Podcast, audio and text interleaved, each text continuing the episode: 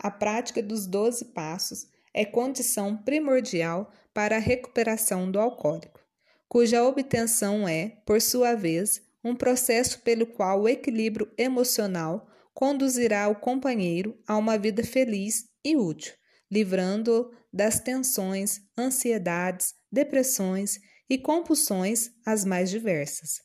Os doze passos são um conjunto de princípios espirituais, não necessariamente religiosos, mas baseados na ética, na moral e em ensinamentos universalmente transmitidos por todas as denominações religiosas.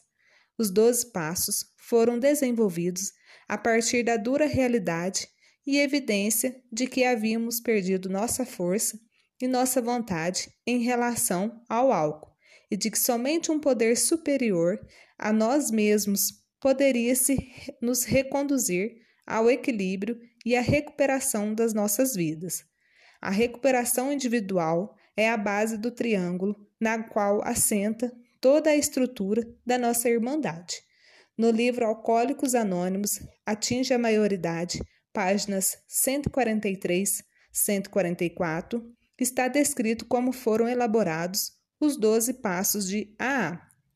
Nosso cofundador Bill dizia que estes passos era o leme seguro para a sobriedade de qualquer alcoólico, desde que ele fosse bastante honesto consigo mesmo.